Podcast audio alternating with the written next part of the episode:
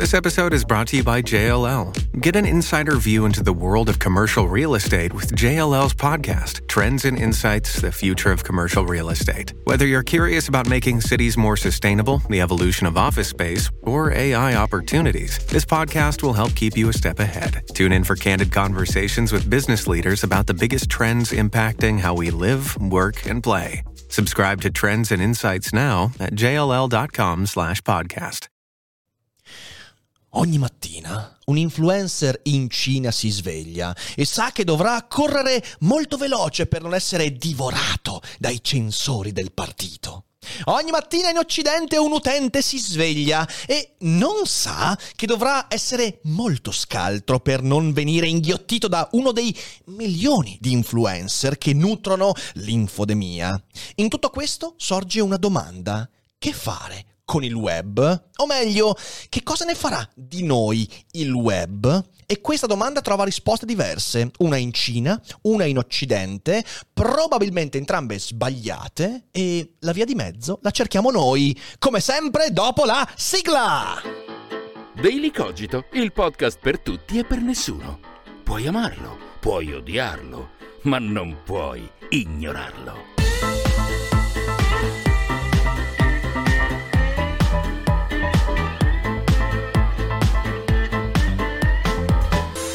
E bentornati e bentornate qui su Daily Cogito dopo la lunga pausa dell'inverno. Pausa che in realtà è stata poco pausa, visto che io ho fatto un trasloco e ho fatto quindi mezzo esaurimento, però poi ho studiato, ho letto, ho visto un sacco di roba e non vedevo l'ora di ripartire. E oggi quindi ripartiamo, come sempre ogni giorno Daily Cogito, in live su Twitch, il giorno dopo su Spotify, su YouTube, su tutte le piattaforme eh, di podcast e poi c'è anche il rassegnato stampa che ritorna da lunedì 11, anzi 10 gennaio alle ore 12, da lunedì al venerdì, per uh, leggere la stampa insieme. Il tutto in live su Twitch. Però sui miei social trovate il calendario e l'agenda della settimana, andate a recuperarla. E poi tanti ospiti, tante cose, Dufere Boldrin. Ma non vedevo l'ora di ricominciare. E siamo qua. E partiamo con un argomento proprio, proprio leggerino, tranquillino, tanto per stuzzicare il nostro palato. Parliamo di Cina e non solo di web, di Occidente. Infatti, di fronte a internet, l'approccio della Cina e dell'Occidente, cioè di noi altri, eh, è un approccio agli antipodi, proprio è un tipo di azione completamente incompatibile. Da un lato la Cina, che risponde al potenziale di Internet con controllo dei contenuti, scarsità indotta e artificiale dei contenuti, censura, iperregolamentazione, burocratizzazione sfrenata, chiusura delle piattaforme, eh, dirigismo politico, insomma, un qual certo controllo politico. Da noi invece abbiamo l'esatto opposto. C'è una proliferazione sfrenata, maniacale dei contenuti, al punto che si parla di saturazione, infodemia, liberi tutti onnipotente e onnipresente, zero barriere in entrata per chi vuole produrre contenuti, democratizzazione sfrenata della produzione dei contenuti e dell'accesso anche ai contenuti. Gli estremi come sempre, sono ottime occasioni per individuare la giusta via di mezzo e la filosofia dovrebbe cercare di fare questo e quindi oggi cerchiamo di individuarla per quanto possibile. Ora, questa puntata nasce eh, dal fatto che sono incappato in un articolo del New York Times. Eh, vi metto il link in descrizione, poi se siete in live lo trovate in chat a fine puntata.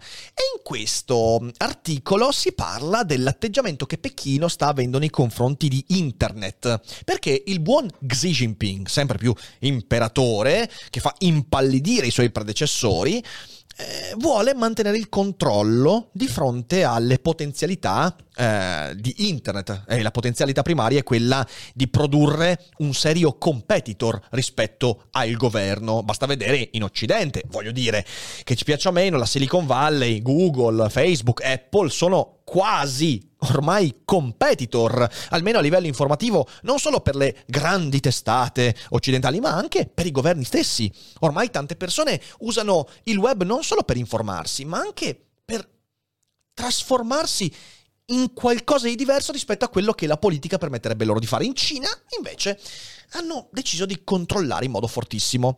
E quindi hai quella che viene chiamata la politica del crackdown. Viene proprio chiamata così, crackdown. Ci sono aziende eh, tecnologiche che perdono il 20% di fatturato e licenziano il 20% dei lavoratori, non per crisi di mercato, ma perché il governo taglia chiude, fa appunto il crackdown.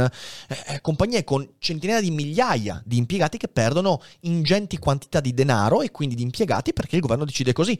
Eh, abbiamo 200.000 influ... Eh, signore e signori, scusate, eh, sentite bene, 200.000 influencers in meno in un anno e mezzo.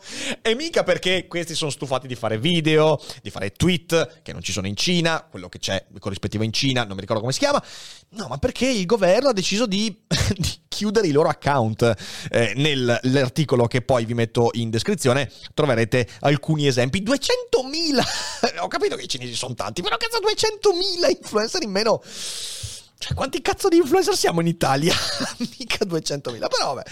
Ehm, c'è la piattaforma che è il corrispettivo di YouTube, che io non so come si pronuncia, però è IQIYI. IQI? IQI? Cioè, sembra il cugino scemo di qui qua qua, cioè qui qua qua, IQI. Eh, questa piattaforma è in pericolo, ma non è in pericolo perché la gente non la guarda, perché la... è in pericolo per la scarsità di contenuti indotta, perché ogni contenuto pubblicato non è mica come su YouTube, centinaia di ore di video eh, caricate su YouTube in ogni secondo, fra cui anche quelli di Daily Cogito, eh, contribuisce a eh, inciccionire questo, mo- questo, mondo infodemico, in realtà lì è perché eh, ogni contenuto deve essere vagliato da un comitato e se il comitato non te lo vaglia e il contenuto aspetta. Altro che caricamenti in fibra pura, altro che... E quindi una burocratizzazione sfrenata eh, da parte della censura. Questi sono i problemi che l'articolo fa emergere e di conseguenza, secondo l'articolo, come potete leggere, eh, la Cina rischia di tagliarsi fuori dal mondo moderno. Mm. La prima cosa che salta all'occhio è il confronto con noi. Eh, prendiamo gli spunti che vi ho detto. Allora, Pechino la politica del crackdown. Da noi c'è l'esatto opposto. Infatti la politica non mette in nessun modo naso nella produzione dei contenuti. È accaduto durante la pandemia in modo molto molto morbido. Abbiamo visto i casi di BioBlue, che però insomma ha violato regole decine di volte. Abbiamo visto il caso di contenuti propagandistici di eh, Novax. Abbiamo visto il caso, eh, per esempio, di Casa Pound su Facebook. Qualche caso c'è stato. Però lì c'era palese violazione di regole che erano già scritte nere su bianco e quindi in realtà si fa fatica a parlare di censura, è un'altra cosa. Eh, sicuramente le aziende che parlano di, di, che occupano il settore tecnologico, quindi Occidente, non hanno perdite perché il governo decide che è così. Magari in Italia così, è per colpa delle tasse, ma quello è un altro discorso. Eh, sicuramente non abbiamo un calo di influencer, anzi, durante il periodo pandemico l'esplosione nel numero di produttori di contenuti è stato inverecondo, c'è una roba pazzesca. Il mio vicino di casa e il suo gatto avevano due canali YouTube e producevano contenuti, uno miagolando, il vicino di casa, e il gatto invece facevano cose serie. Quindi insomma è, è un bel problema. YouTube non è mica come i qui si dice così, non lo so, qualcuno me lo dica, vi prego, mi sento in imbarazzo. Eh, no, YouTube cresce a dismisura, sia nel fatturato che nella produzione di contenuti. E quindi, anzi, vi dirò di più, l'ambito del web in Occidente, oddio, in Italia è quello meno burocratizzato, cioè non esiste una burocrazia nella produzione di contenuti online. Quindi siamo all'esatto opposto. L'articolo però del New York Times mm, parte critico con la Cina. Infatti il titolo, anzi il sottotitolo dice il crackdown uccide la spinta all'innovazione che ha fatto esplodere la Cina. Però forse non è così. Cioè vorrei mettervi un tallo del dubbio. Forse non è così. Forse questa è la visione di chi eh, l'atteggiamento occidentale l'ha introiettato e lo considera l'unica possibilità. E vorrei provare a fare un ragionamento. Infatti sarebbe facilissimo dire che culo vivere qui. Attenzione, lo dico forte e chiaro, eh, che culo vivere qui. Non mi piacerebbe stare in una Cina in cui ogni mio video deve passare per il vaglio di 4-5 burocrati eh, e se a uno di questi prode il culo il mio video non viene fuori, ok? Anche perché penso che sarebbero pochissimi i video pubblicati su Daily Cogito in quel caso lì. E non si chiamerebbe neanche Daily Cogito, sarebbe Daily Qui, non lo so. Comunque, che culo vivere qua, ok? Però sarebbe poco intelligente non accorgersi che la Cina sta affrontando lo stesso problema nostro mettendo in campo soluzioni diverse. Ovvero, sarebbe poco coraggioso non ammettere che abbiamo un problema. Abbiamo un problema con il web, è palese sotto gli occhi di tutti e non sappiamo se la strada intrapresa da noi sia quella giusta. Non lo sappiamo, lo stiamo facendo. Sono soluzioni diverse allo stesso problema. Però a questo punto dobbiamo chiederci qual è questo problema? La risposta è facile. La relazione che la nostra società intrattiene con i nuovi mezzi di comunicazione e la trasformazione che essi hanno avviato sono problematici. Non giusti, sbagliati, problematici. Non sappiamo dove ci porteranno queste relazioni a livello politico. Infatti, proviamo un attimino a fare un riassuntino. La pandemia, partiamo con questo argomento, la pandemia ce l'ha mostrato perfettamente. I new media hanno reso più confuso e più difficile il dibattito e la diffusione di buona informazione. Lo sapete come la penso? Io non credo che sia colpa delle piattaforme. No, perché le piattaforme sono neutre e dipendono da come noi le utilizziamo.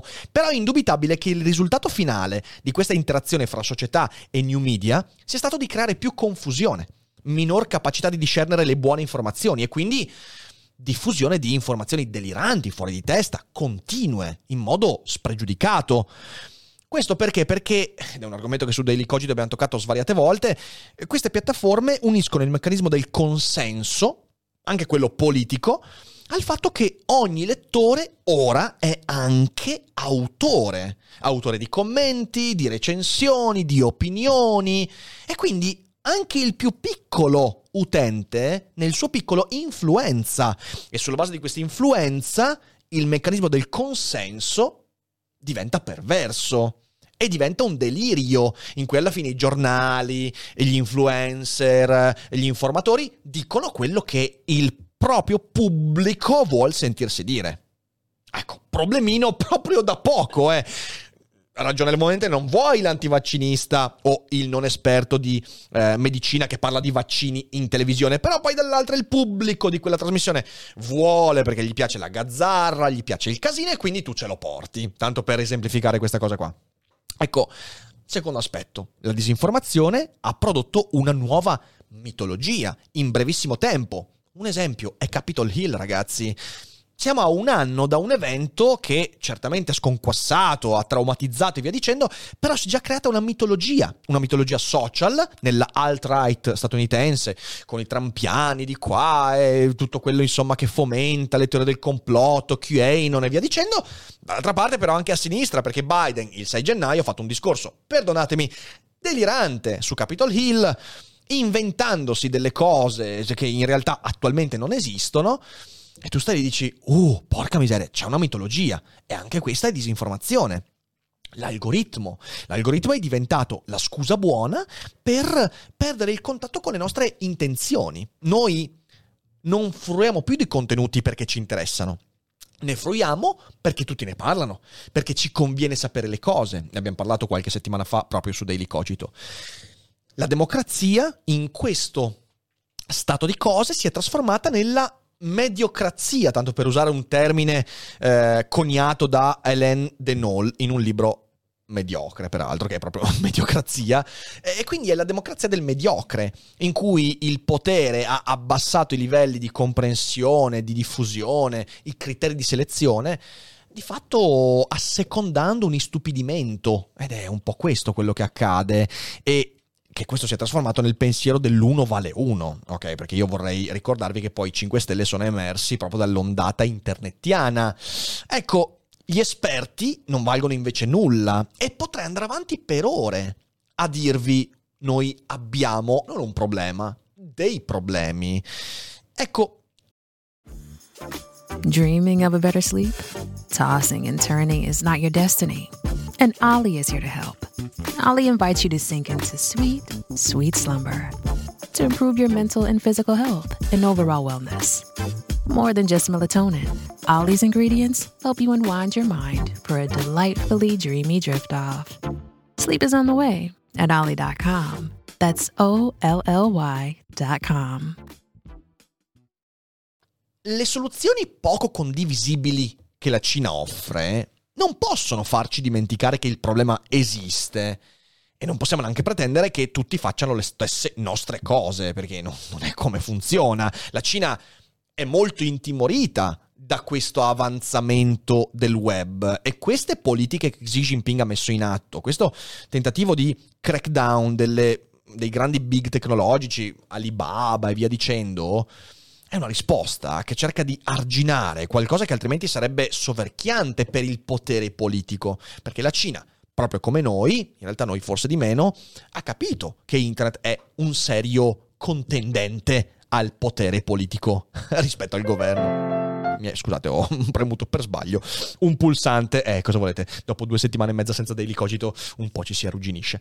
Ecco, per quanto sia terribile pensare ad un governo che decide cosa sia, verso, eh, cosa sia, vero e cosa sia falso, cosa sia raccontabile e cosa invece eh, sia meglio tacere, dobbiamo accorgerci che l'estremismo nostro è altrettanto dannoso e Signore e signori, è un estremismo. Il relativismo sfrenato, culturale e filosofico, accompagnato da una mancanza di criteri di valutazione, e da un egotismo patologico sempre presente, che è un narcisismo molto brutto, tutto questo insieme crea dei problemi, dei problemi molto forti. Noi non sappiamo più a chi affidarci. Il pensiero dell'uno vale uno ci impedisce oggigiorno di anche capire chi sono gli esperti in questi vari ambiti, perché non abbiamo più i criteri per selezionare le informazioni. E per quanto condannabile sia l'artificiale scarsità di contenuti che in Cina viene ogni giorno perseguita, eh, dobbiamo ammettere che la saturazione di contenuti a cui noi ci troviamo di fronte eh, è altrettanto delirante e che gli effetti sulla popolazione potrebbero essere alienanti dall'una e dall'altra parte.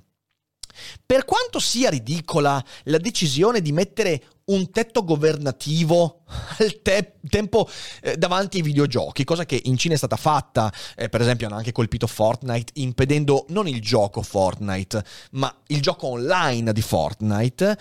Per quanto sia quindi delirante avere un governo che ti dice non puoi stare più di un'ora e mezza davanti alla play, eh, è importante rendersi conto che per un adolescente confuso, come tutti gli adolescenti sono, il dominio del virtuale sul reale potrebbe deteriorare la sua vita sociale e intellettuale in modo non reversibile. E questo la Cina lo sa, noi lo sappiamo. Andiamo in due direzioni diverse affrontando lo stesso problema. Questo è il motivo per cui Platone diceva che in una democrazia il giovane finisce per assomigliare a tutti gli altri perché riceve le stesse popolari informazioni che non sono vere, ma portano consenso. Lo trovate nel libro sesto della Repubblica, la corruzione dei giovani nella democrazia, che è il preludio alla tirannide, avviene proprio per quel meccanismo che ho detto prima di consenso, disinformazione, che abbassa sempre di più fino all'uno vale uno, e quando uno vale uno veramente, il più furbo prende il potere. E questo è il meccanismo secondo Platone che poi porta alla tirannide. Ora, per quanto Platone possa starci sulle palle, eh, sicuramente non aveva tutte le regioni del mondo, però dobbiamo renderci conto che la risposta della Cina a internet, per quanto sbagliata, per quanto, dovrebbe farsi, farci drizzare le antenne per quello che stiamo facendo noi con internet. Perché noi stiamo adottando l'estremo opposto. E questo potrebbe alienare allo stesso modo di quanto aliena dall'altra parte del mondo. Ovviamente, eh, perché non è il mio lavoro, io non ho la soluzione politica, perlomeno. Ma non credo, questa è la sensazione che ho lavorandoci dentro questo ambito, non credo che la nostra soluzione, cioè la proliferazione acritica e incontenibile di contenuti in ogni genere, né quella della Cina, la censura, il controllo, il dirigismo siano quelle giuste. Non credo che né l'una né l'altra siano giuste, corrette. Credo che l'una e l'altra nella migliore delle ipotesi riescano a tappare qualche falla, nella peggiore rischino di produrre i problemi che vogliono risolvere.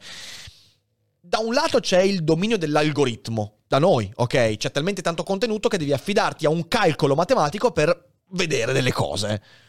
Scusatemi se questa cosa ci sembra normale, a me sinceramente no. Dall'altro hai il potere del partito, che fa la stessa cosa dell'algoritmo. Seleziona contenuti al posto tuo. Uno ragiona per scarsità, il partito, l'altro per saturazione, l'algoritmo. Ma l'effetto è lo stesso. Qualcun altro sceglie per te. Entrambe queste strade si dimenticano dell'individuo, dell'utente che guarda, del modo in cui noi ci approcciamo ai contenuti, di ciò che ci forma in quanto persone individui. E infatti sono entrambe imposizioni. Una è un'imposizione dura, forte, il partito, la censura, l'altra è un'imposizione morbida, l'algoritmo, ma è un'imposizione, soprattutto quando va a colpire persone molto giovani che magari non hanno gli strumenti per vedere certe cose. Ho voluto iniziare con questo argomento perché, se seguite su Instagram e sui social lo sapete, la parola che vorrei facesse da cardine a Daily Cogito e non solo. In questo 2022 è intenzione, intenzionale. Io non riesco a immaginare soluzioni politiche a questo problema, alla domanda che ne facciamo del web? o che se ne fa il web di noi, che è diventata la vera domanda. Però ho una soluzione individuale, filosofica, e infatti è una soluzione che cerco di adottare io e che poi spero venga adottata liberamente da altri. L'algoritmo si contrasta con l'intenzione di vedere, l'intenzione di leggere, di ascoltare, di fare, contro la persuasione inconscia del lasciare che qualcos'altro scelga il posto mio. Perché non c'è intenzionalità nel guardare un film, nel sentire qualcosa, nel fruire di un contenuto, perché anche gli altri le fruiscono, lo guardano. Non, non, non c'è nessuna intenzionalità in questo, perché l'intenzione è io desidero guardare questa cosa perché questa cosa mi accresce. Non desidero guardarla perché se no sono tagliato fuori da un discorso, se no non posso produrre il video. Questo, questo non ha nessun senso. Noi stiamo alimentando non intenzionalmente questo dominio dell'algoritmo, perché in fin dei conti non ascoltiamo più, non vediamo più le cose perché c'è dietro un'intenzione che riconosciamo e che perseguiamo. E questo si traduce in tante, t- tanti aspetti per me deteriori della nostra vita online. Il fatto che noi fruiamo di montagne di narrazioni che però abbandoniamo velocemente. Quante sono le narrazioni con cui entriamo in contatto ma che non catturandoci nei primi 20 secondi vengono abbandonate. Il drop rate delle serie TV, dei videogiochi, dei video di YouTube è una roba devastante. E questo si traduce nel fatto che tu non stai. Non, non hai l'intenzione di vedere quella cosa. Perché se avessi l'intenzione, faresti una scommessa che ti porterebbe a fruire di quella cosa per un po' di più prima di farti un'idea. Eh, però veramente questo apre dei, degli scenari incredibili, quindi questo lo terremo per una prossima puntata. Il punto è che non stiamo fruendo più delle cose online con intenzione e questo l'effetto finale non differisce per nulla rispetto alla censura che c'è dall'altra parte, perché l'effetto è avere qualcuno che decide per te.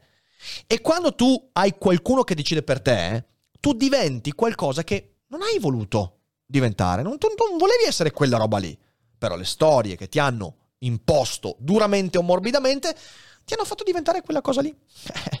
L'intenzione si coltiva creando gli spazi di riflessione fra i contenuti, cercando di capire cosa mi interessa contro quello che mi viene propinato, o meglio, quello di cui si parla.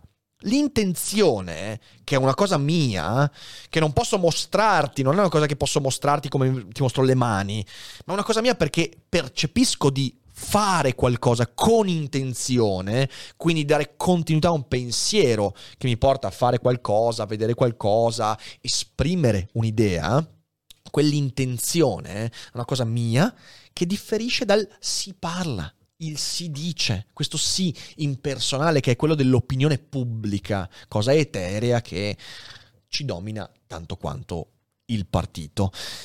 La zombificazione eh, si contrasta producendo una scarsità desiderata, una scarsità ricercata, una scarsità intenzionale, un meno ma meglio, un'emendazione che però è riconosciuta da me. Io fruisco di meno perché voglio crearmi lo spazio per pensare a quello a cui, di cui ho fruito.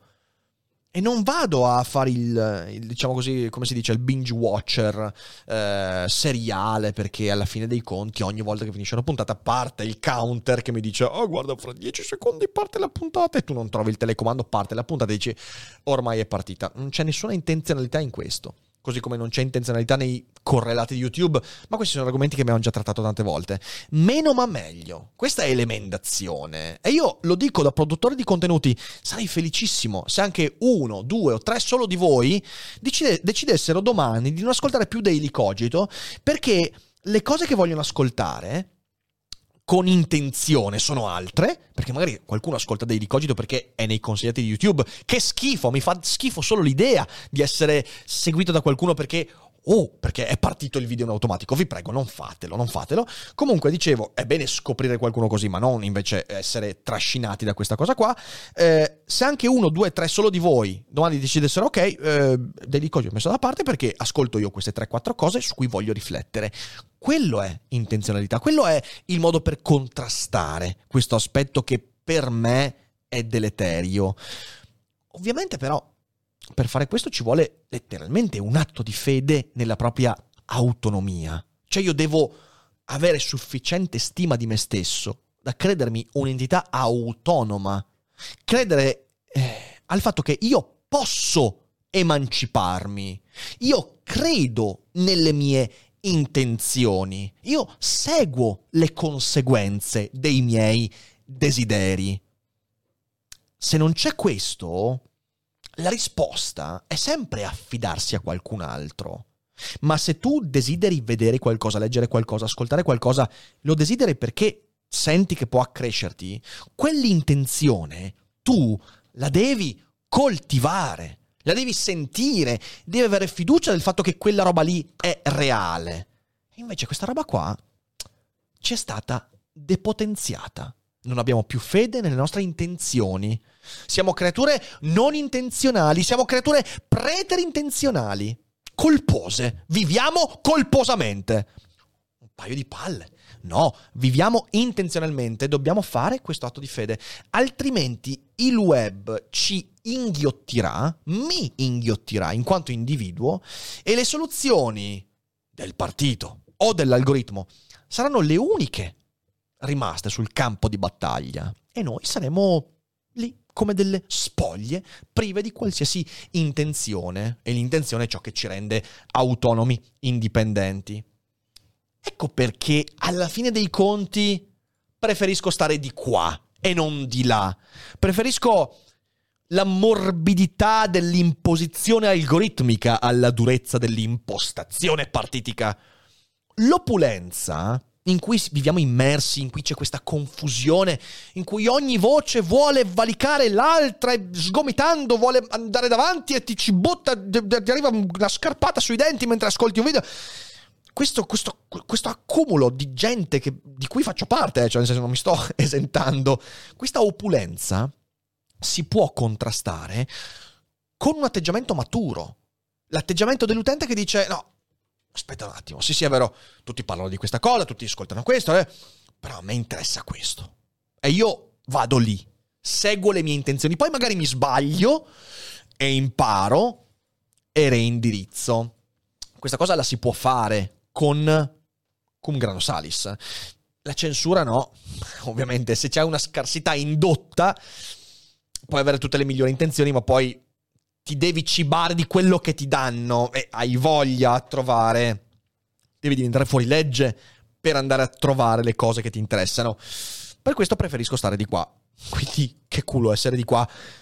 Ma se alla fine non coltiviamo la nostra autonomia, se non usiamo anche quello che il web ci dà, anche Daily Cogito o un film o un altro podcast, se non utilizziamo questi strumenti per coltivare la nostra intenzionalità e avere maggiore fiducia in quello che siamo, E allora tra l'algoritmo e il partito non ci sarà alcuna differenza. Produrranno zombie. E secondo me di zombie qui non c'è tanto bisogno.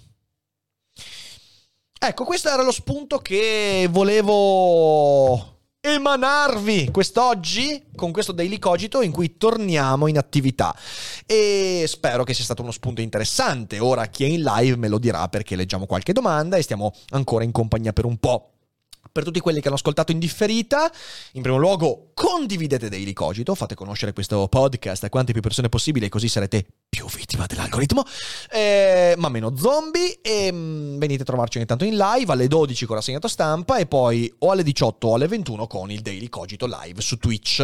Eh, ci sono tanti modi per sostenere quello che facciamo, abbonandovi a Twitch, eh, iscrivendovi al Patreon, andando sul nostro negozio a comprare le nostre bellissime merchandise e poi ci sono anche gli spettacoli, sul mio sito trovate tutto quanto. Vi ricordo che lo spettacolo di Bologna è stato rimandato ad aprile, purtroppo a causa di imposizioni non partitiche ma eh, covidiche quindi anche partitiche in parte. Eh, però a Cesenatico per ora è tutto confermato, quindi il 13 gennaio a Cesenatico per Seneca nel traffico, ci vediamo lì, insomma ci sarà anche il buon Roberto Mercadini che rivedo molto volentieri e tutto il resto che ci aspetta durante questo 2022 con maggiori intenzioni e meno zombificazioni. Quindi io vi ringrazio tanto per essere stati con me, eh, vi abbraccio, fate i bravi, passate una buona giornata, eh, mangiate le pappe mi raccomando, tanti cereali, le fibre fanno bene, invece evitate di mangiarvi il gatto, soprattutto se siete di Vicenza, altrimenti fate indigestione. E grazie a tutti e non dimenticate che non è tutto noia ciò che pensa.